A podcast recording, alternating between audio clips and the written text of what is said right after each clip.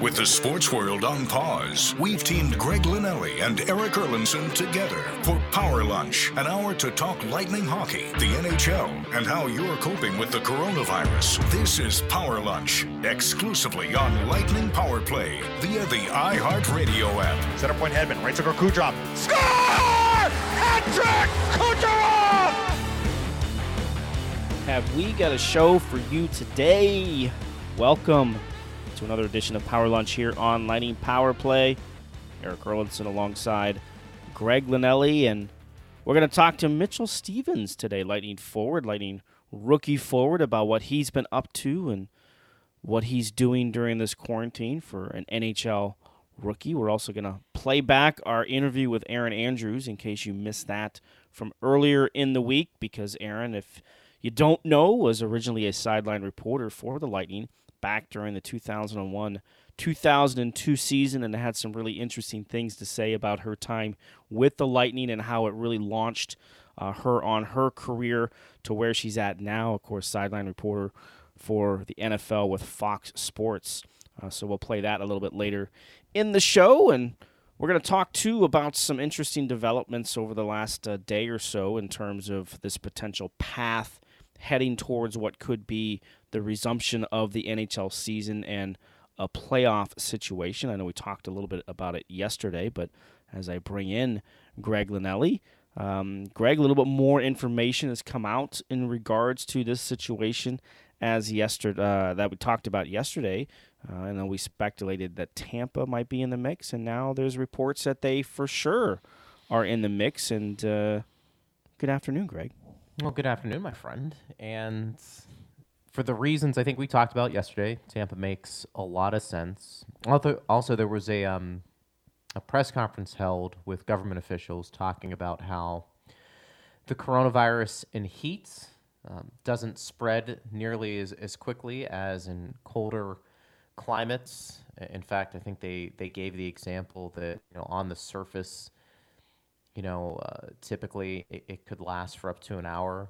You know, somewhere um, they did some more testing and uh, the virus dissipated within a minute in, in climates like, you know, the Florida uh, area. So all of that, I'm sure, is being considered. Uh, Frank Seravalli from TSN also threw out four destinations that he thought uh, might have made some sense, and a couple of them uh, we touched on yesterday, but he had Edmonton, Toronto, Pittsburgh, and Dallas. And uh, the Pittsburgh angle was interesting because not only of their Lemieux Sports Complex practice facility, but he mentioned um, the fact that the University of Pittsburgh Medical Center provides sports medicine and medical care at one of the best hospitals in the country, which is, you know, no doubt, I think, a big deal. So I think that's also an interesting angle when you start talking about facilities that can treat uh,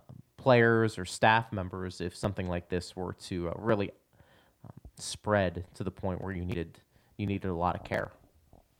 Yeah, it's an angle I hadn't considered um, from the medical aspect, but certainly makes sense. Uh, did we we talked? Uh, geez, feels like a month ago about some of the breakthroughs that UPMC actually yeah. has already done. Um, you know, in this uh, fight to find a vaccine, this race to find a vaccine on some capacity. So yeah, that's that's an interesting angle. Uh, I was reading Pierre LeBrun as well, and uh, he had a little more expanded um, than Frank did. Uh, he had Minnesota, Edmonton, Toronto, Pittsburgh, Columbus, and Dallas. Uh, I found it interesting that he says he doesn't think Raleigh, because they've had some construction slowdowns on their practice facility, might not be in that mix, even though Emily Kaplan from ESPN had reported that was one of three that were under uh, consideration or at the top of a list.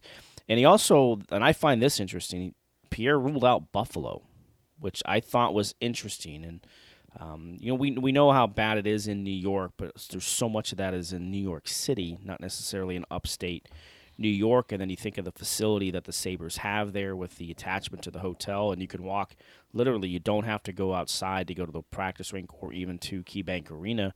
Mm-hmm. There's it's attached to the hotel. So I found that interesting that Buffalo wouldn't be in the mix, and I wonder if that would change if some of the numbers start to come down. But here's the other one interesting one Dave Pagnotta from the fourth period. You can also hear him on Sirius XM NHL Radio on the weekends with uh, the the show that he does.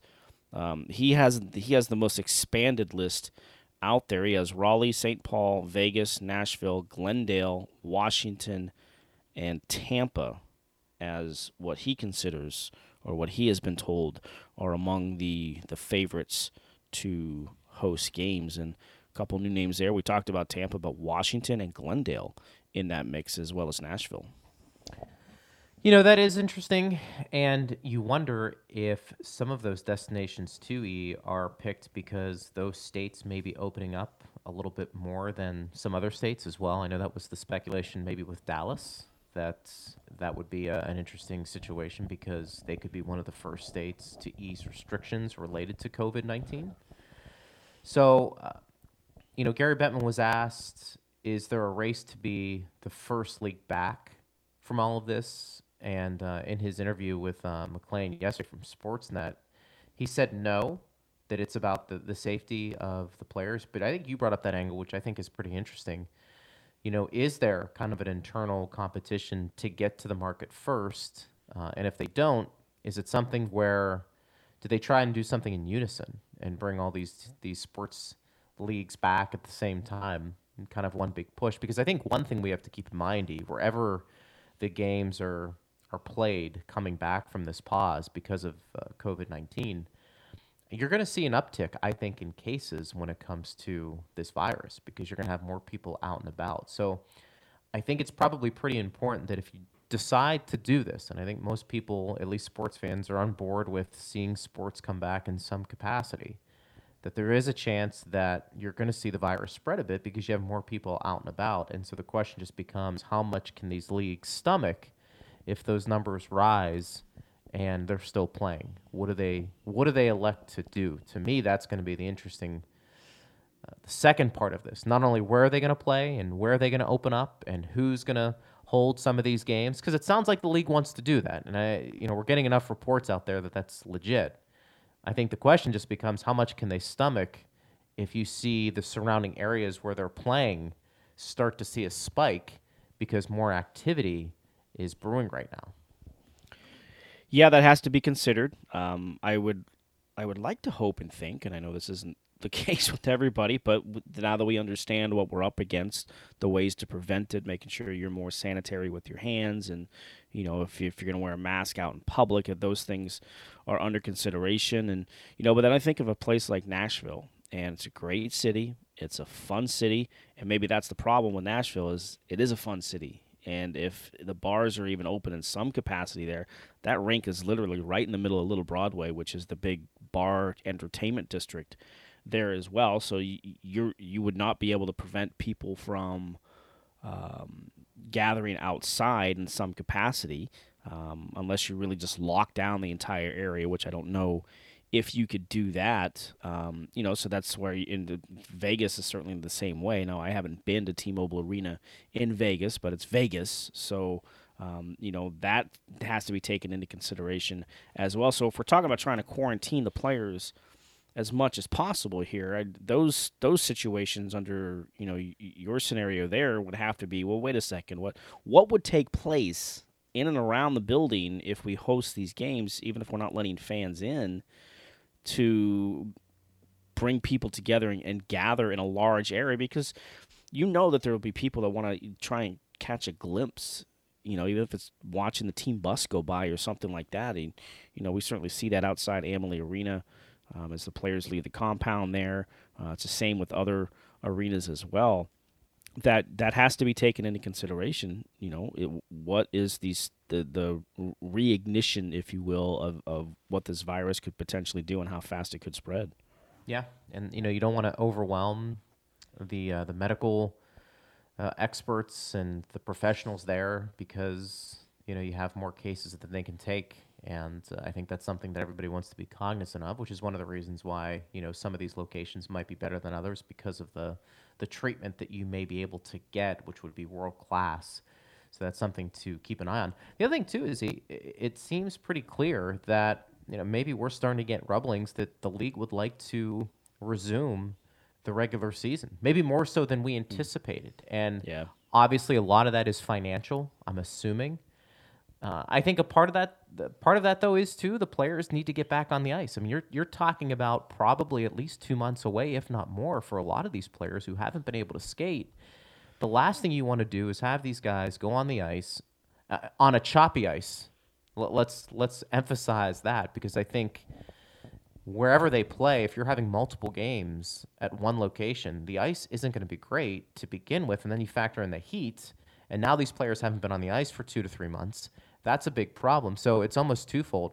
There's a revenue aspect to this because there's still, for a lot of teams, 12 games left on the schedule.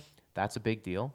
But also, too, for those who thought, well, maybe they can just go right into the playoffs when they come back just to get the season over with, maybe there's this safety aspect to it that we have to look at a, a little bit more and say, you know what? Even if it's just three or four games back, that's probably the way the league wants to go. Yeah, there's certainly an appetite for that. You know, you keep hearing the words integrity of the season, and, you know, that talks about this season and next season, and certainly there's financial implications of it. You also have the possibility that if you don't resume the regular season, and let's say you start the playoffs and they you don't even start next year until you get to November, you know, how many of these teams, the you know, the Wings and the Kings and the Sharks and these teams that are out of playoff contention would not have players, you know, together skating as a team from March until November. I mean, that's a big gap. Um, you know, you're talking, you know, seven, eight months in terms of time that they've been on, off the ice. But the one thing that I would take into consideration in thinking about bringing back the regular season and, and finding some way to finish, if, if it's the entire rest of the calendar on the regular season, we've heard Gary Bettman say the, the thought of playing up to three games per day to get that in is your can you quarantine 31 NHL teams? Can you keep them away from the public in a lot of ways? Because you know you're going to have to quarantine them in some capacity. And then you're also introducing so many more different players to each other. We know that there have been what eight total players just on two teams that have contracted uh, uh, the coronavirus you know? So now you're reintroducing more people together and that just increases the odds that that something might happen uh, even if they do the best they can to quarantine and, and the sanit- sanitization of everything um, you know i think that you would have to take that into consideration as well and then weigh that versus finishing the regular season or we are trying to recoup some of the tv revenue especially for the regional markets um, you know, in, in, their contracts with their TV providers. So, uh, lots and lots to consider. Uh, certainly in unprecedented times, but uh, the league has got a lot going on and trying to figure this out. Well, I think, and here's a scenario before we we get to Mitchell. Here, uh, think about this. E. What if you're in the middle of the playoffs, and a couple of players test positive for the coronavirus, and they actually have the symptoms, and they're sick? Are you going to stop the playoffs? Until you know those players are isolated and you feel like it's it's not contagious. I mean, I, I I think I guess what I'm saying is when you rip this band-aid off and you decide to go full bore, I think you have to understand the consequences involved with that, both good and bad. I mean, the good is you, moving along with sports, life's back to normal. You're you know, you're creating some more jobs that that weren't there. The negative is we see a spike. But think about it. Let, let's look at it internally a little bit more. You're you're in a best of seven series. You're in the second round, and all of a sudden, four or five players test positive. Some of them actually have symptoms. Do you treat that no more than if they had the flu? And hey, that's part of the game, and either you play or you don't, or do you shut it down? I, I think that's something we have to recognize yeah. when this does become open for business, so to speak. Yeah, and I think the league has taken that under consideration because it's you've seen it floated around in that same scenario. What happens if one player does it? We've said it right. If, if one player does, it probably does shut it down.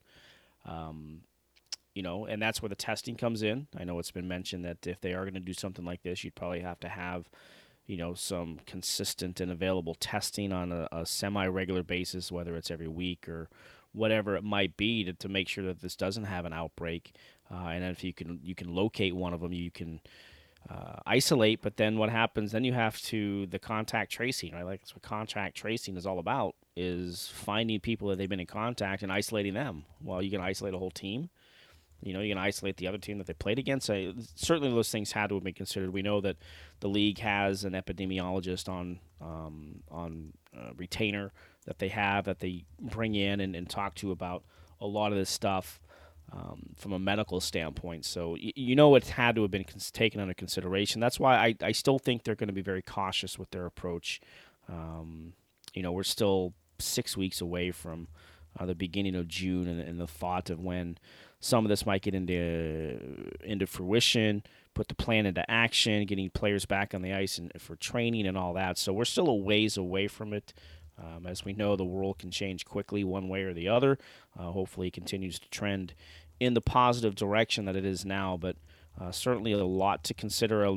There's a lot weighing on these decisions, and if you do it wrong, things can really backfire you in a bad way. Yeah, you just have to be careful, make the best decisions possible. Maybe this is again where we start talking about Tampa as being an interesting destination because of the climate, because of the medical care that you would receive, also to Pittsburgh. Uh, I think a lot of factors going in. The, the thing about it is, whatever decision they make, I think people can poke holes at, at all of them, but you have to understand the immense pressure and decision making, uh, assuming they want to bring the league back this year, that these guys are under, and that they are taking all of this under consideration. It's not going to be perfecty. I think we have to probably grow with this decision as much as anybody and just kind of see how this plays out. I mean, I don't think there's a chance if they start the season back up and things aren't working out well that they would shut the season down completely and just say, you know what, let's let's get ready for next year. Because they're talking about next year once the fall hits hits again that this coronavirus will pop back and that you yeah. know it's being helped right now because of the heat in the summer months but this is going to make another run. So what are you going to do then? I know some people have talked about just opening up next year for till january and start the, the season then but the league, I don't think, can do that. I don't think any league, any business, I don't think can do that. So I think we have to keep that all in mind. Yep. All right, before we get to Mitchell Stevens, a couple things you want to pass along. First of all, did you see Steven Stamkos yesterday? Yes, if you haven't caught the video the, the team put out yesterday, this uh, ha- uh, the the passing back and forth that also included Julian Green, um, U.S. men's national team soccer player was involved in this as well. But the end of the video, what did you see? Steven Stamkos on the ice. Positive, positive sign in, in terms of his recuperation from the surgery. And the other thing we wanted to pass along to Doc Talk with Alex Killorn. If you've seen the Instagram videos that he's done, they're funny, they're fascinating. He's on his uh, uh, jet ski going around to teammates, former teammates. He's done a couple of episodes but he has these Doc Talk with Killer shirts you can go to tampabaysports.com. They're $30. 100% of the proceeds go to benefit the Hillsborough Education Foundation. So if you go to tampabaysports.com and buy one of those shirts, uh, it's for the worthy cause, and it's a pretty cool looking shirt, too, I might add. All right, Mitchell Stevens, Lightning Forward is coming up after this. I'm Eric Erlendsson. He is Greg Linelli. This is Power Lunch. We'll be back right after this. The hockey world might be on pause, but Eric Erlendsson and Greg Linelli aren't. This is Power Lunch, exclusively on Lightning Power Play on the iHeartRadio app. All right, welcome back to Power Lunch here on Lightning Power Play. I'm Eric Erlendsson alongside Greg Linelli, getting you through another week here of self isolation, and we're pleased right now to be joined by Lightning Forward Mitchell Stevens. And uh, Mitchell, we appreciate you taking out a, t- a few minutes of your time here for us on the show. And uh, the first thing we have to ask everything's okay with you, everybody in your family, everybody good through this uh, whole situation? Well, yeah, thanks for having me, guys. Um, but yeah, everyone's uh, everyone's healthy in my family, and um, yeah, just trying to to get through it for the most part. Yeah, it's uh, it's something we're all certainly trying to do in, in uh, much different ways, and, and I guess take us through the the couple of days when all this hit back in March. You guys are getting ready to play a game against the Flyers that night. You're at the rink. You're coming to told for a meeting, and then told to go home. And then just the couple of days after that, what kind of wrapped around your head in terms of what was ahead of you? Well, first off, we really didn't know what was going on or what to expect, and you know, we thought maybe we just, you know, postpone the game till tomorrow or, you know, so on and so forth. But um, no, we really didn't think it was going to be this big. but uh, you know, as soon as the World Health Organization declared it a pandemic, it sort of sunk in that you know this is this is huge. This is a big world problem. So, um, you know, it's definitely something we I've never experienced in my life. Well, Mitchell, I, am curious and uh, glad you're with us here. It, it just the day to day life of, a, of an athlete going through something like this. You guys are, are so regimented during the season, whether it's when you eat, sleep, and all all that good stuff to get you ready for a game. And now that kind of gets thrown out the window. Do you try and stay as structured as possible with some of those things to kind of keep into a, a regular rhythm as if you were playing, or you know, do you let yourself just kind of, however the day comes, that's that's how you adjust? Well, I think I, I try to get up relatively early in the morning um, to try and I know get the most out of the day, for so to speak. But um, you know, it's it's tough when you can just sit on the couch all day, and you know that's been one of the challenges. I've tried to um, find things to, to keep my mind active, whether it was reading a book or um, you know doing a, a workout uh, in the house. And you know, I think it was important for me to to get up early and start to do things and um, whether it's you know make breakfast or um, you know little things during the day to to keep my mind uh, sane. Again, we're joined here by Lightning forward Mitchell Stevens, and uh, Mitchell, we understand you actually are here in Tampa. You did not go back home. Was that was that a? Did you wrestle with that decision to to stay close to the team and stay close to the area as opposed to maybe going back with your girlfriend and family? Yeah, yeah, I wrestled with it a little bit, and I think you know, ultimately, I didn't want to want to put myself in a risk of of traveling, and um, you know, I'd rather you know stay where I'm comfortable. And um, although I'm alone, it's you know, it's I, I feel more comfortable being in a setting where I'm familiar and uh, I'm not you know traveling you know 20 something hours to, to get home or on a flight or in an airport so you know, that was the the main uh, reason behind it. You know, Mitchell, we've Eric and I have talked about this on the show. What the new normal is going to look like once everybody gets back and they're working and, and playing sports. Have you had some time, you know, uh, just thinking about what's it going to be like once hockey does resume? What the the crowds are going to be like if there are any crowds to start, and, and how different things could be. Do you do you try and run those scenarios through your mind mentally to get an idea of you know what the new normal may be once everybody resumes activities i think it's just everything's just so up in the air right now and there's so much uncertainty of you know if we're going to play how we're going to play if there's going to be fans. And i think if you get caught up in it it's you know it's only going to drive you more crazy. I think you know for me it was just you know my goals were to try and you know still be active and uh, you know keep my mind sharp. And you know that's really ultimately the only things I'm focusing on. And you know when we play you know if it's going to be in front of fans great. If not you know we'll make it work. And um, you know at the bottom of the line we we want to win a Stanley Cup this year. And um, you know I think uh, all the guys in our team are, are willing to to wait this out and you know see you know what the future holds. So you, you're by yourself. Uh, I, I, can't imagine that's the easiest thing going through something like this. But how much of the team group chats, and we understand Braydon Coburn has been a, a pretty good cut up in there and a lot of chirping back and forth. How does that kind of help keep things, at least keep you close to your teammates? Yeah, absolutely. I think uh, it's it's good to, to, to, get that interaction with the guys, and I think we we have our uh, we have a Zoom chat, uh, you know, yoga session twice a week. So you know, you get to sit down, talk to the guys, and um, you know, get that banter back and forth that you miss from from being in the locker room. Mitchell Stevens joins us here on the Power Lunch on Lightning Power Play. Greg Linelli along with Eric Erlendsson.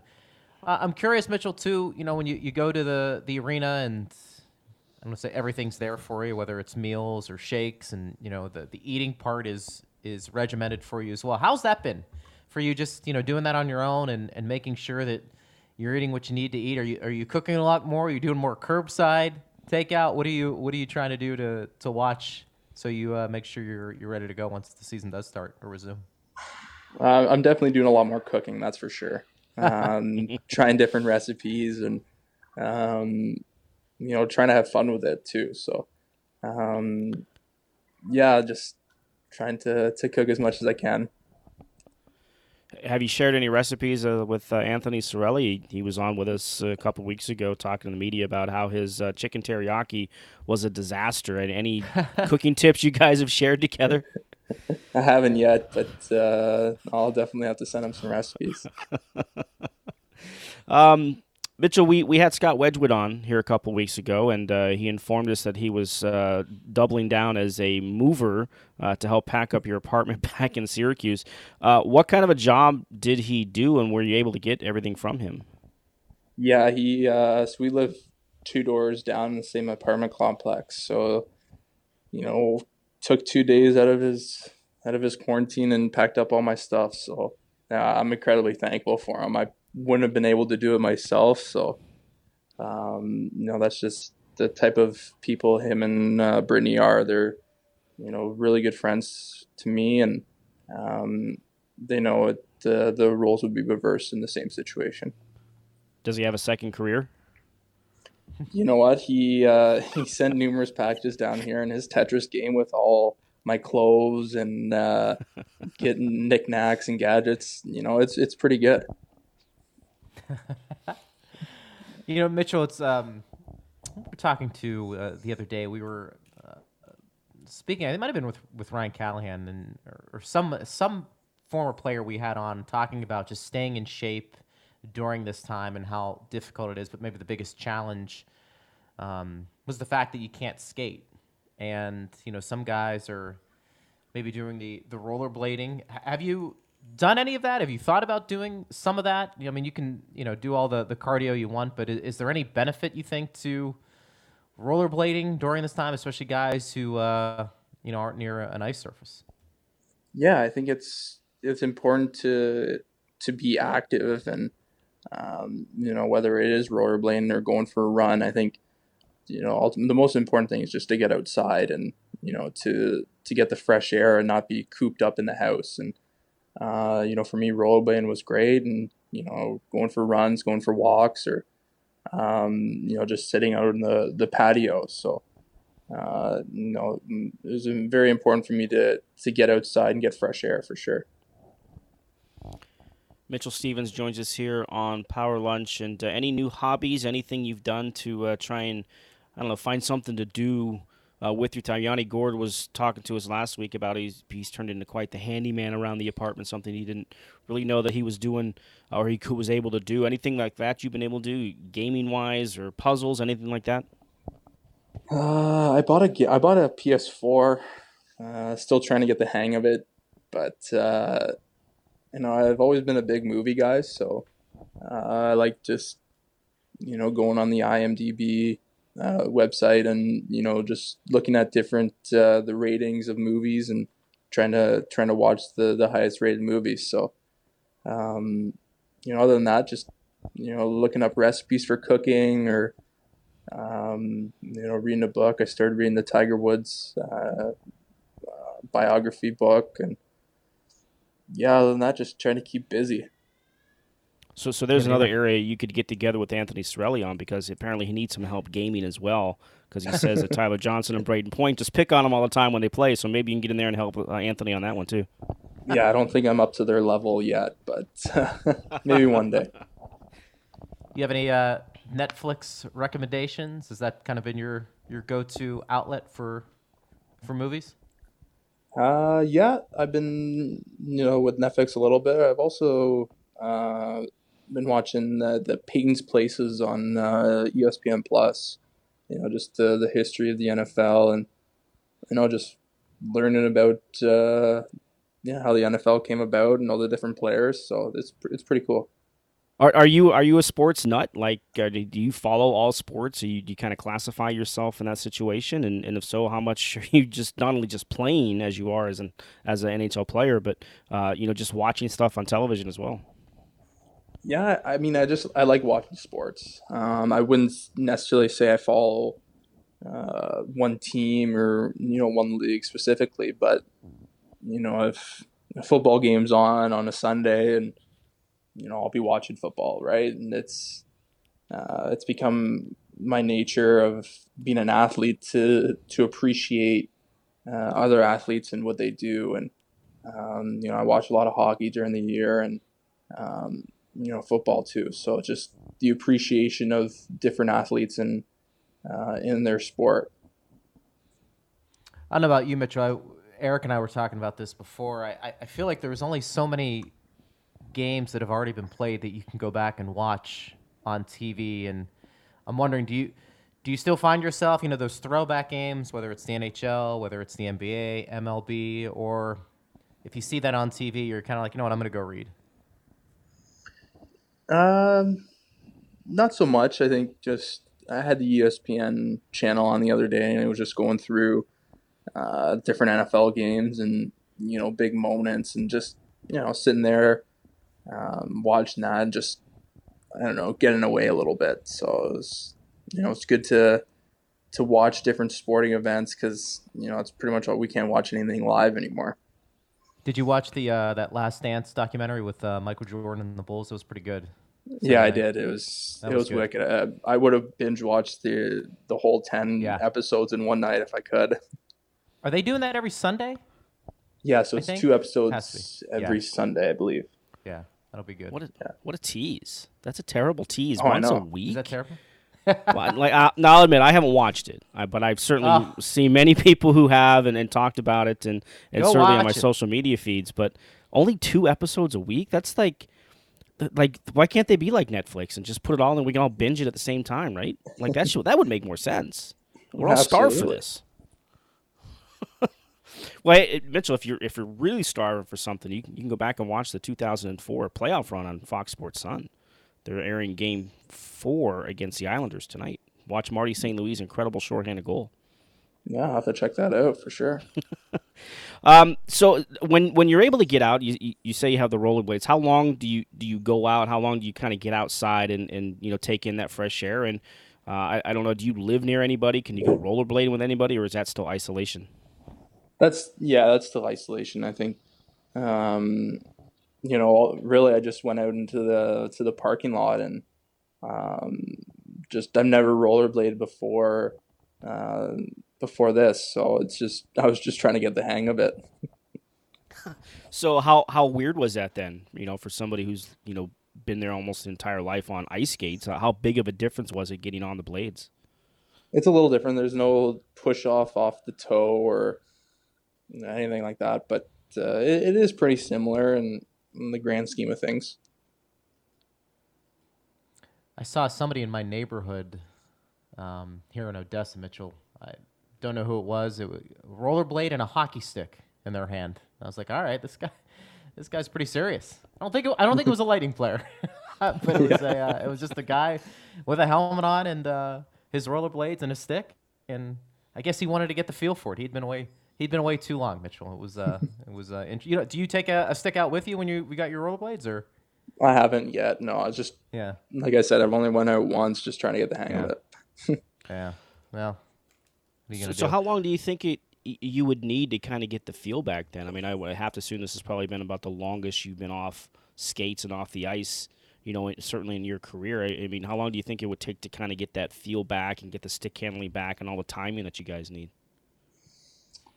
Uh, it's hard. It's hard to say. I think some guys are different than others, but you know, I think get the game back, get the field, prac- couple practices, a couple weeks maybe, and um, I know guys are gonna once we have clearance to go to the rink. I know guys are gonna spend some time, you know, stick handling, skating, just try to, you know, get back into to either game shape or just game feel. Mitchell Stephens joining us here on Power Lunch. Greg Linnelli along with Eric Erlendsson.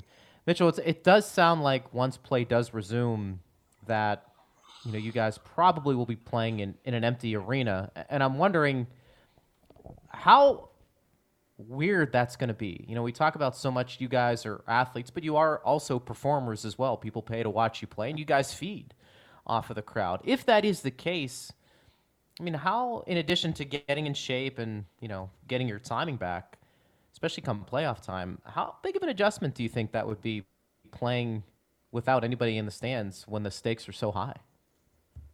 Yeah, it, it'll be weird for sure um, if that becomes the case. But you know, I think um, you know without the fans, you know, feeding our energy, I think we need to. It'd be you know on us to create energy, and I think um, it'll be difficult, but uh, you know it's gonna maybe become the new norm and the rest for the rest of the year. But so um, you know, I think guys are we're we're all athletes. We love the competition, regardless if there's fans in the stands.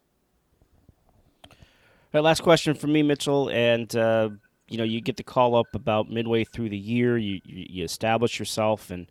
You, you're you're into the last month of the of the regular season schedule. You're looking to get geared up for the playoffs. Kind of how take us through your season and how you think you kind of you know navigated this year to get to where you were before the, the league went on pause and, and where you improved and, and where do you think you need to improve still well i think when i first got my call up i was you know i was confident down in syracuse i was you know i was playing you know good defensive two-way hockey and um, you know to get that opportunity i think my confidence um, you know skyrocketed so um, you know as the games went on you know, it's you get more confident, uh, you know, with the puck and uh, with the speed and the play of the game. And uh, for for me, it was um, it was finding that the confidence that you know I can play here. I can you can I can try and make an impact. I can make an impact. And um, you know, as the games went on, is you know, it became um, you're used to it. You're you're trying to to get better in practice. You're trying to uh, get more ice time and move up the lineup. And um, I wasn't, uh, you know, wasn't just you know happy with uh, you know where I was. I just I wanted to try and get better every game and every shift. And um, you know, for for me that that was what what drove me, and I wanted to to want to stick pretty much. I've got to think too, probably Mitchell. You know, when you get called up you want to be responsible defensively. You want to be hard to play against. And then once you start to get your feet wet, you probably want to start chipping in offensively. Is that how you kind of see that progression as a younger player coming up? And, and how do you think so far that transition's been for you? Yeah, I think um, you want to we, want to gain the the coach's trust, and you know if you're responsible defensively and you're not uh, you know turn the puck over uh, you're you're playing inside the system, and I think um, you know as games go on and your confidence gets on going, and the coach has more more trust in you, you sort of um, you build on different aspects of your game and build on you know the offensive aspect and um, you know but still maintaining that that defensive structure that you know the team first mentality and I think um, you know if you put those all together, you you you can create an impact in the game. All right, Mitchell, we uh, can't thank you enough for your time here, spending a little bit of uh, your day with us on Power Lunch. Continued uh, isolation, good luck. Uh, we'll keep working on the recipes, and uh, we'll have to check in with you when you get back to playing and see how they came along, and if you compare notes with Anthony Cirelli. Mm-hmm, absolutely. Thanks, guys, for having me. All right, thanks, thanks Mitchell. Mitchell. Be well. All right, All right Mitchell Stephens there, and uh, very insightful Greg, about uh, him never being on rollerblades. That caught me by surprise. You, would have figured it somewhere along the line, and I know that there's ice available, certainly where where he's from up in Ontario, uh, available throughout the summer, but never been on rollerblades. Yeah, you know, it's um, that's why it was interesting to to talk to him about it because you, you've seen some guys maybe start to take that route the longer they're not on the ice, and that's probably the second best thing you can do. And um, so he wanted to test it out, and probably a lot of these guys, he didn't feel like it was going to be this long before yeah, they're back on the ice. But you know, maybe the, the longer this does go on, we may see more guys start to uh, purchase the rollerblades and maybe I'll see more guys around my neighborhood with sticks skating. Well, well, I, I know I, I saw something come across yesterday that uh, sales for rollerblades have gone up about seven hundred percent in the last Wow. few weeks. Uh, so that kind of gives you an idea that uh, Nice. probably a lot of hockey players, not just professionals, but even you know beer league guys or whatever, are probably out just trying to keep that feel under their uh, under their feet. And uh, saw a video of Mitch Marner on rollerblades, uh, stick handling around his dog, which I thought was uh, that has good exercise. pretty- yeah, absolutely, and and it Yeah. keeps your keeps your wrist sharp too. I would have to imagine. So yeah, that was pretty cool to see. So. All right, let's go ahead and take a break. Uh, we're going to replay our uh, interview from Erin Andrews that we had earlier in the week. That was a lot of fun. So uh, stick around and uh, listen to Erin Andrews. You're listening to Power Lunch on Lightning Power Play. I'm Eric Erlendsson. He's Greg Linelli. We'll be back right after this. An hour of hockey talk to get you through social distancing. This is Power Lunch with Greg Linelli and Eric Erlendsson on Lightning Power Play. Power Play. Welcome back to Power Lunch here on Lightning Power Play. Eric Erlendsson alongside Greg Linelli. Hope you enjoyed our chat there with Mitchell Stephens. It's uh, nice to hear from the players and see what they're up to, especially in a situation like uh, Mitchell Stephens is in. Uh, interesting, Greg. I thought that uh, he decided to stay here by himself rather than having the opportunity to go back home and maybe being around family for a young guy in his situation. Was he 22 years old? Yeah. you know, basically staying home, which uh, you know I thought was interesting. I, I know there, there there's a lot of aspects to it, and you know you want to try and be around the team. You, you didn't know when things were going to go because the league did get everybody the option. If you wanted to go back home and self isolate there, you could do it. He chose to stay here.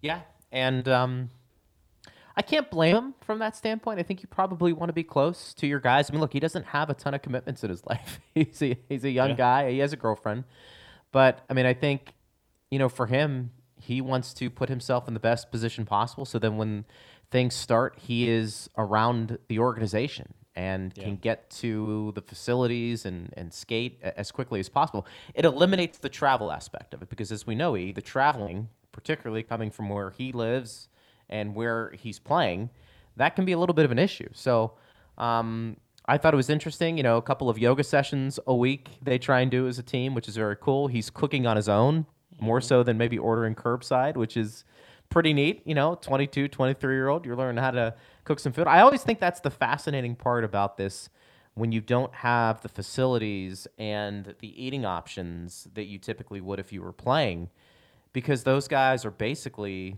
you know they're they're provided for as they should. That's that's an asset for the organization. They want to make sure these players are eating well and, and training well. When you don't have that what has that been like? What kind of adjustment is is that for a player? And it sounds like mitchell stephens is handling it pretty well. Yeah, we talk about the hockey IQ Mitchell Stephens has. He's proven he's a smart man off the ice. yeah. as well with his uh, decision to stick around. I think it is a smart decision for him. And the easy thing would have been for him to go back and be with his parents or his girlfriend and, and, and do things that way. But uh, he chose to stay and be by himself. So, all right, uh, as we mentioned, uh, we had Erin Andrews on the show a little bit earlier in the week, and uh, she was gracious enough to give us some of her time and talk about her situation and also about how the Lightning gave her her first opportunity and how she grew from that to the reporter that she is now. So this was Erin Andrews from earlier in the week. Longtime Tampa resident, graduate of Bloomingdale High School, and currently with Fox Sports as well as Dancing with the Stars. Erin Andrews. Erin, first of all, thanks for uh, joining us today, and uh, most importantly, everything okay with you, family, everybody safe uh, going through this? Yeah, everything's good. Mom and dad are in Tampa, and my sister and I are out here on the West Coast, and we've been lecturing them nonstop about making sure that they stay away from people and hunker down. And um, yeah, it's very frightening. How about you guys? Are you guys all good? Yeah, yeah, we're all good here with with uh, with my family, and everything is, uh, you know, Good. we're again, we're going out to the store. That's about it. And I'm the same thing. My dad's 80, lives by himself. We go to the store for him. But isn't it funny how how things change? You know, here we are now in our 40s, whatever we are, and telling our parents, no, no, no, you have to stay home. It's not good for you to go out. Whereas opposed to when we were teenagers, we got the same speech. Oh, yeah. I mean, and, you know, when this was all going down, my sister and I are hypersensitive to kind of all this stuff, anyways. And we're out here in Los Angeles, which I think once New York got hit, New LA was very, very worried. Our governor did a good job, shut everything down. And, you know, we were lecturing our parents, hey, like this is serious. Start, you know, start saving groceries. Let's do this. Let's get you that. And my parents were sending us like memes about coronavirus. And I'm like, what have they lost their minds? And then obviously it, you know, shifted and people saw how serious it was. But yeah, the whole parent role reversal has been a little difficult for me. So, but yes, my parents are, my dad clicked in pretty quick in the old investigative reporter, um, you know, senses came through. he's like, God, this is serious. So nobody's joking. Erin Andrews joins us here.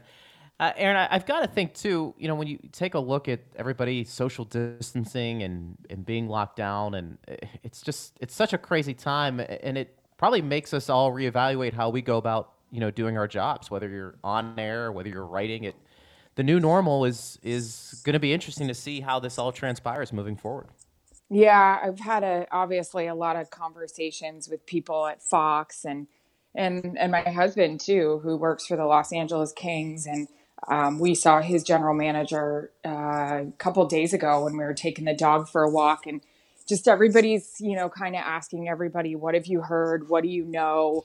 Um, it, eh, you know, I, I, said to my husband, I said, "This may be the first if if the guys can play a postseason, you know, the Stanley Cup where they aren't doing the handshake line." And I mean, my God, I don't know if we'll see everybody drinking out of the cup again in the locker room and. Right. Um, you know, that's that's a crazy thought. And then on our side of things and your side of things, covering games. I mean, I know when they shut things down out here in LA with the hockey team, they were having certain guys come out of the locker room and talk to reporters. And is this the end of my one on one sit downs on the pregame show? Are we to, the next time you see us on air, are we all to be wearing masks? So it's just, it's a really, really crazy time what about the thought too? You, you, know, you're on the sidelines there for the NFL games, and it's such a raucous crowd wherever you're at. There's usually eighty thousand people. I mean, the thought of NFL games, and we're still a few months away from trying to consider that. But I know the governor there in California talked about he doesn't see anything like that happening until November, so that would certainly affect the NFL season and that campaign. But can you imagine being in a stadium without any fans, especially at the NFL level? No, I can't. And I honestly, I can't imagine, I mean, an NHL game without any noise. I mean, especially in playoffs, if they're able to do this, it, it's going to be very different. But, you know, just like I kind of the word has been around Fox, I, I think we're going to see football. I really do. I'm really hopeful about hockey as well. Uh, especially because I know there's there's a group of guys in Tampa Bay that feel like they have some unfinished business to take care of, and uh, I'll be out here on the West Coast screaming my face off if that happens. But um, no, I, I can't imagine. But I, I think it's going to be our reality probably for the rest of 2020. I, I don't really know how they're going to be able to get fans in the stands until maybe next season, but look I, if if that's the way the new norm is going to be for the rest of the year i'd rather take the sports and figure out how we can get the fans back and make it safe because i you know fox has been playing a lot of the old games i know um, NBC had some of, uh, you know, we watched Jarret's couple of cup games. I've, I've seen the Lightning games on as well. And I just think we need sports very badly right now. I usually, in my line of work, I feel really stupid when I meet you know, a doctor or a firefighter or a cop and somebody who's really made a difference. And for the first time, you know, uh, we provide such a distraction. And I think this country really needs it. So I'm, um, you know, we saw that with a with a documentary about a basketball team from the 80s on Sunday. I mean, the numbers with that were crazy. I think we're going to see that with the NBA or NH, I'm sorry, NFL draft this week. I think the numbers are going to be bonkers. And uh, you know, if they can get golf going, if they can get MLB and then NHL, if the fans are in the stands, you know, I, I look forward to that. But if we could just get a product safely on the field or ice, I think that'd be awesome. Yeah, and I, I think Erin, you bring up a good point. You know, initially it sounds like you know fans in the stands or even in the surrounding areas that that won't happen. And I'm just for the yeah. players, you know, playing in something like that, I, I have to think that's going to be drastic. And I've got to think for somebody that, that's broadcasting, reporting, that's going to feel a, a little different. Yeah, I think it'll feel feel a little eerie. I mean, the only thing I can think about it, eh, eh, when my husband's team played in an outdoor game at Dodger Stadium, I think it was 2014. Um, they were so far away from where we were sitting, we couldn't hear like the sounds of the ice. We couldn't hear the skates. We couldn't hear the whistles And I remember just being like, this is so bizarre. And I can't imagine, you know, being out there and playing and not hearing the roar of the crowd. But, you know, these guys are professionals. And yeah, I'm sure it's going to be really hard and different, but they want to play just as bad as anybody else does. A, it's their job, it's what they've done their whole lives. And I think, too, they know that they're going to provide a great distraction for everybody. So, um, you know, again, I, I think it's bizarre walking down the street and seeing young kids in masks. It's like an episode of Handmaid's Tale. It's it's really sad. It's really scary, but it's kind of our new norm and how everybody is trying to say stay safe through all this. And you know, we've been we've been kind of fighting people out here, like do the six feet rule, like stay at home because the quicker we get back to normal, the quicker we all go back to work. So um, yeah, it's crazy, crazy time. Yeah, I give people some funny looks when uh, they don't oh, stand far enough away yeah. in the grocery store. It's like, okay, I'll just wait for you to finish. That's okay. Yeah, I'm very vocal now. I don't care anymore. I just, I, you know, we've been in quarantine for over a month here, and I don't feel like getting sick because some moron in the produce department doesn't respect my space. I'm a big person on spatial awareness, anyways, and now this gives me like a good excuse to kind of pop off, but yeah, uh, Jarret won't even come into the grocery store with me anymore because I'm basically like, yesterday I had a dude as I was waiting to check out, he was creeping up so close, and I just like stuck my arm out, and I have long arms, and I stuck my arm out pretty long, and, and he got the point, and I said to Jarret when I got in the car, well, I figured it out, and he's like, what? And I go, six feet roll, I'm putting my arm out, if I touch you, that means you move back. And he's like, oh, God. so, yeah, I can't wait to see this attitude on a plane if, in fact, we get rolling and start going to games because oh. that's when I'm the crappiest. yeah, kind of hard to find the six feet of space on an airplane. Oh, um, Erin Andrews joins us here on Power Lunch. And uh, Erin, we were mentioning uh, a lot of people probably don't realize or remember that 0102, you were the sideline reporter for the Lightning on I don't even know it was a Sunshine Network back then. Fox yes, Sports, it was Sun, whatever sure Sun was. Sports. Sun Sports. Yeah, whatever baby. it was. Just uh, just that whole year, and uh, you know, I got to know you a little bit that year because that was my first year on the beat as well. So, what was that like for you to kind of step into that, and what did you learn from that? You know, all of a sudden you're interviewing the likes of Mario Lemieux and you know Vinny Lecavalier, yeah. Dave Andreychuk, and, and that kind of crew. Yeah, I mean, I did an interview about this the other day. Um, it taught me everything, you know, on the funny side of it. It taught me how to drink. It taught me how to cuss, uh, drink like a sailor, cuss like a sailor. Um, it taught me how to conduct myself with a team, a professional team. Um, my husband is blown away all the time when I tell him stories like I was on the plane, I was on the bus, I stayed in the hotels. He's like, "What? Media doesn't do that anymore." Um, it taught me so much. I knew absolutely zilch about NHL, uh, professional hockey. Um, I'm so thankful that the organization gave me a shot. Um, but it taught me how to work my rear end off. It taught me how to study. Um, it taught me how to deal with a head coach who was also brand new, who wanted nothing to do, as he should have, with a 22 year old right out of college with the worst team in the NHL. Um, he thought I'd be a distraction. He wanted to make it clear that um, we were I was here for professional reasons. He made me, I don't know if you remember, sit right next to him on the bus. yep. And yep. Um, it, it taught me everything. It really did. And I, I couldn't be more grateful for an organization. Um, Bill Wickett, who you know very well, um, he gave me the chance and he talked to the general manager and the head coach about me and still is very close to my family. And it was fantastic. You know, there's so many different stories about that time. I mean, Rick Peckham saved my life. I almost, you know, was killed Remember by well. a puck my first road game in San Jose at a morning skate because I wasn't paying attention.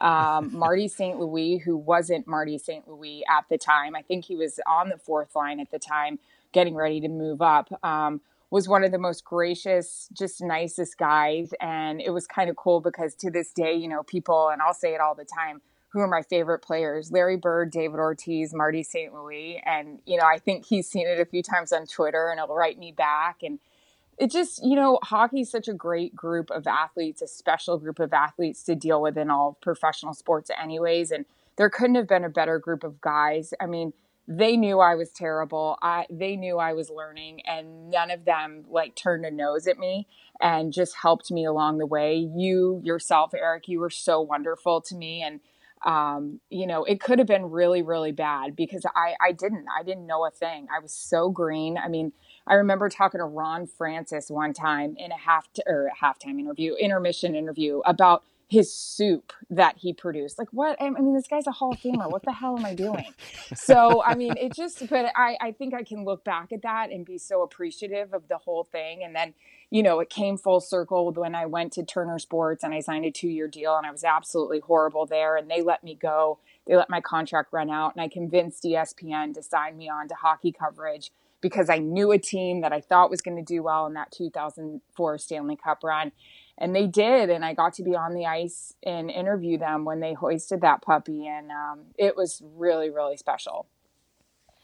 You know, it, it's interesting, Erin, hearing you talk about your different experiences, and I think there's so many great life lessons there that I'm sure, you know, covering a sport that maybe you weren't as familiar with early on. A lot of people say, you know, to grow as an individual, you want to uh, get out of your comfort zone, so to speak, yeah. because it makes you a better person in whatever profession. And I've got to think, after experiencing, you know, those those couple of years, it it made you the broadcaster you are today.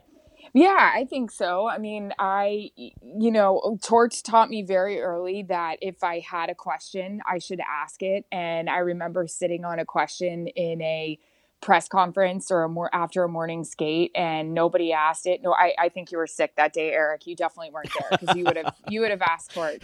But um, I raised my hand and he called on me and I asked this question and he said, "Great effing question" in front of everybody, and I was like, "Yeah." And um, no, I, I remember when I started, as as embarrassing as it sounds, that's when message boards were going, and I was curious and I was reading the things they were saying and. I I remember being around Torts one day, which is embarrassing. And I, I think he saw I was really upset and he asked me what was wrong. And I, I started crying and I told him, and he goes, You got to start having thick skin. You can't read that crap. And he was really hard on me. And, um, you know, to this day, I still try to think about it. I mean, I try to stay away from Twitter on days I'm on air because, you know, everybody can do the job better. They think they know how to interview a coach at the half at, at the Super Bowl. And, um, that's that's a life lesson, you know. So yeah, I mean, there's so many of them, but I'm I'm really competitive. I really um, I'm neurotic about preparation. Um, I don't ever think I did a good enough job after a game. I kind of have a a problem with the whole Monday morning quarterbacking thing. If I see a story that happened when I'm on the sidelines, I probably won't sleep for about three or four days. But um, yeah, I, I, know a lot of that had to do with the foundation that was laid by the Tampa Bay Lightning and my experience there. And again, I'm I'm so grateful for it, and uh, they'll always be a huge piece of my life and my career. It, again, we're joined here by Aaron Erin, Erin Andrews, and Erin, you, you funny you talk about being on the bus and everything. I remember a specific. I don't even remember where it was. It was oh God. we're on the road. That's not bad. But what I, happens I remember, on the road stays on the road, Eric. Come on, I learned that one early too. no, no, no. This is this is not a bad story. Okay. But this is, uh, you know, you were up front, obviously near the coaching staff, and Craig yeah. Ramsay, assistant coach at the time, was behind, and there was a conversation going, and you, you were kind of loud, like, that's a effing fine rammer.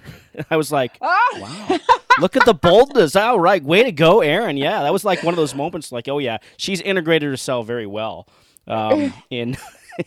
in in this whole this whole because that like that was a time too like there's separate media buses it was a rough now. year it was it was but I we got to see Dave Andreychuk score a 600 goal that year yeah um, we did but we were all on the same bus right like so we were on the bus with the players and everything at that time yep. too so yeah. So that so if you wanted to learn how Erin got that assertiveness, that was part uh, of it right there. Um, Erin, before we, we, we, we, let you go here, a couple more minutes, but I, I did want to bring up. Uh, I did see the story on uh, Channel Eight here a couple days ago about an initiative you kind of got involved with and in, in getting some, uh, I believe, meatless hamburgers to the staff over at Tampa General. Kind of let people know how all that came about and, and how important it is for you to kind of give back to the community here. Yeah, yeah. Um, I had an opportunity. Beyond Meat reached out and said, you know, well, first of all, with everything going on, and you just see these caregivers and these, you know, healthcare workers on the front lines, just God, it just, you know, every single day for how many hours straight away from their families, putting their lives on the line, taking care of all of us. It just, you sit here every day and you're like, what the heck can I do to help these people out? And uh, you just feel so helpless. And then I was given this opportunity to donate some meals and you know, I'm grateful obviously for the healthcare out here in Los Angeles. But um, my dad was at TGH probably three, four weeks before uh, this quarantine happened. And, you know, I came home and the Lightning were great with me with dealing with TGH. And I'm grateful for the Lightning and their relationship with TGH. And I'm so grateful for TGH and helping our family out. So I wanted to be there for them and uh, just decided to do what I could. I know it wasn't enough, but just let them know, you know, they're in our, our hearts and and you know, kind of like I said in that interview, my job is to talk about the MVPs and the X factors and the quarterbacks and the game changing defense and that's what those people mean to all of us right now. So small, small gift, but um, so grateful to them. Greg, you got anything else? I'm I'm good. good. That was, I, I uh, love the good rammer thing. answer. Oh, you're you're asking your guy. Yeah, God, the rammer thing's great. Do you remember me falling off a freaking uh, ramp in Toronto? That was unbelievable. I wasn't paying attention yet again. I was talking to somebody, and I was like, "Oh yeah, this, this, and this," and I walked right off the truck ramp in outside Toronto. I don't remember that one. But we, Oh, we should bring this up. We should bring this one up because you did mention it how Oh, Rick Peckham saved your career, basically your first road trip uh, out in San Jose, and this is before the netting was put up, so there was no nets around the Mm-hmm. End boards, yep. and it's a morning skate, and we're all down in the end zone because where the the team comes out from the locker room is down in the corner. It's not behind the bench, so it's down in the corner. So we're all kind of congregated down there, and I forget who shot the puck. I I think it was Stan Neckar.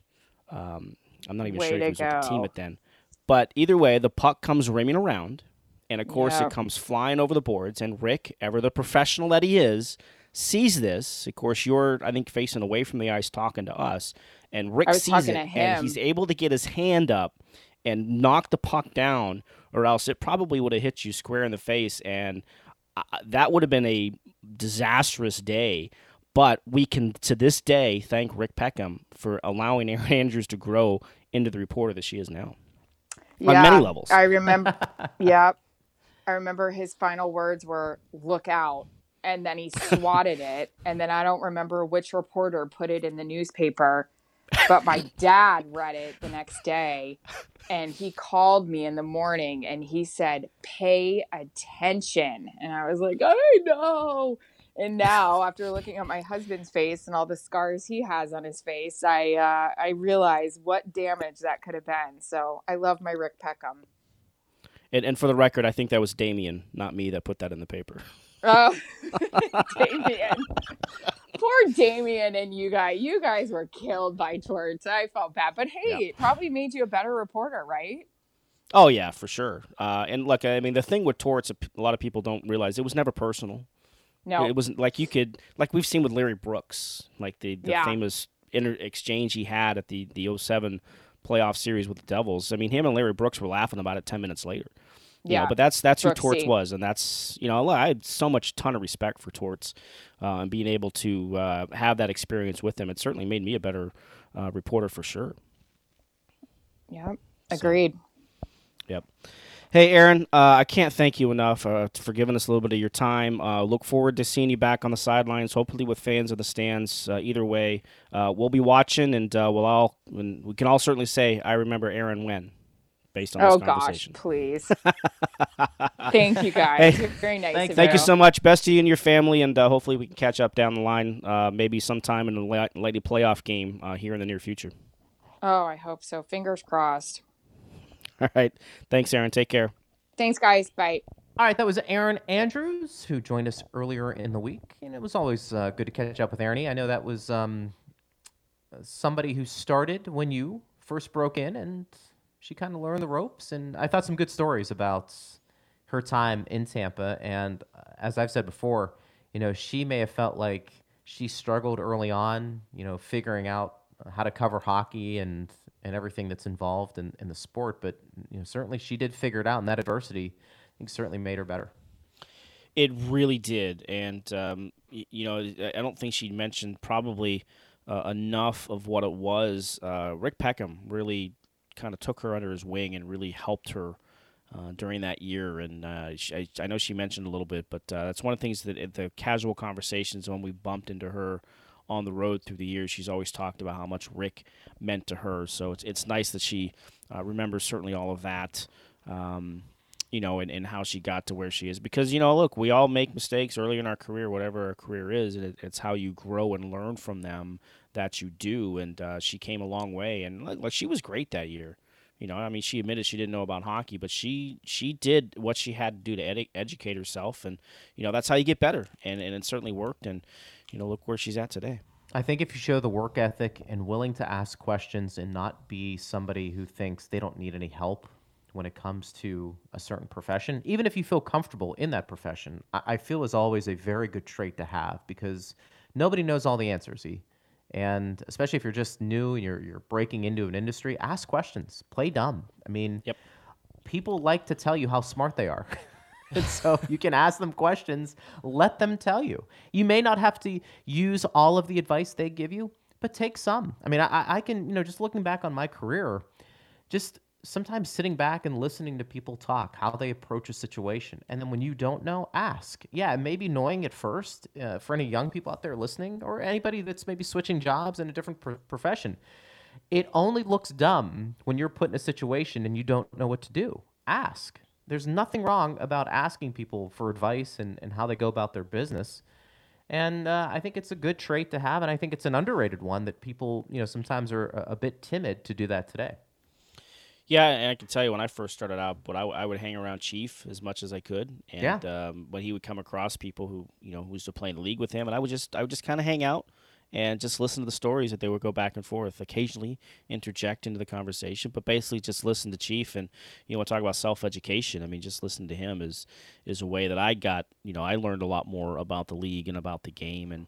You know, a wise man who I used to work with one time told me that uh, the role of a reporter is to become a mini expert as quick as you can on the subject it is you're covering, and that's why you ask questions, and that's true in life It's a good point. as well. Yeah. Um, that that's how you just become better at who you are, what you do, and uh, the more you do that, the more you grow. For sure. No doubt about that. It's good advice. I like that. All right, that's going to wrap it up for us today on the show. We had a lot of fun. Thanks to Steve Ersnick. We have our um, rewind, Lightning Power Play rewind on 95.3 WD and Lightning Power Play. And uh, it's been a lot of fun. Right now, we're in the 2015 playoff run. We've got game five on Saturday, and then we've got game seven on Sunday. And uh, I'll be part of that broadcast like we have been up to this point. E joins me during the intermission reports, and we talk about what things were transpiring during that specific time. And we also take your questions. So hit us up on Twitter at Greg Linelli, at Eric underscore Erlendsson with a K at the end of E's name. And we'll make sure we read some of those questions on the air and we talk about hockey that was played uh, a couple years back. And it's a lot of fun. But um, make sure you stay tuned for that. That's at 7 o'clock on Saturday and Sunday. E, good stuff this week, bud. It was a lot of fun. And uh, we're going to do it again starting next Monday. Yep. Have a great weekend, everybody. Stay safe. All right, guys. Thanks to Steve Versnick as well. Thanks to you for listening. I am Greg Linelli. You have been listening to Power Lunch right here on Lightning Power Play.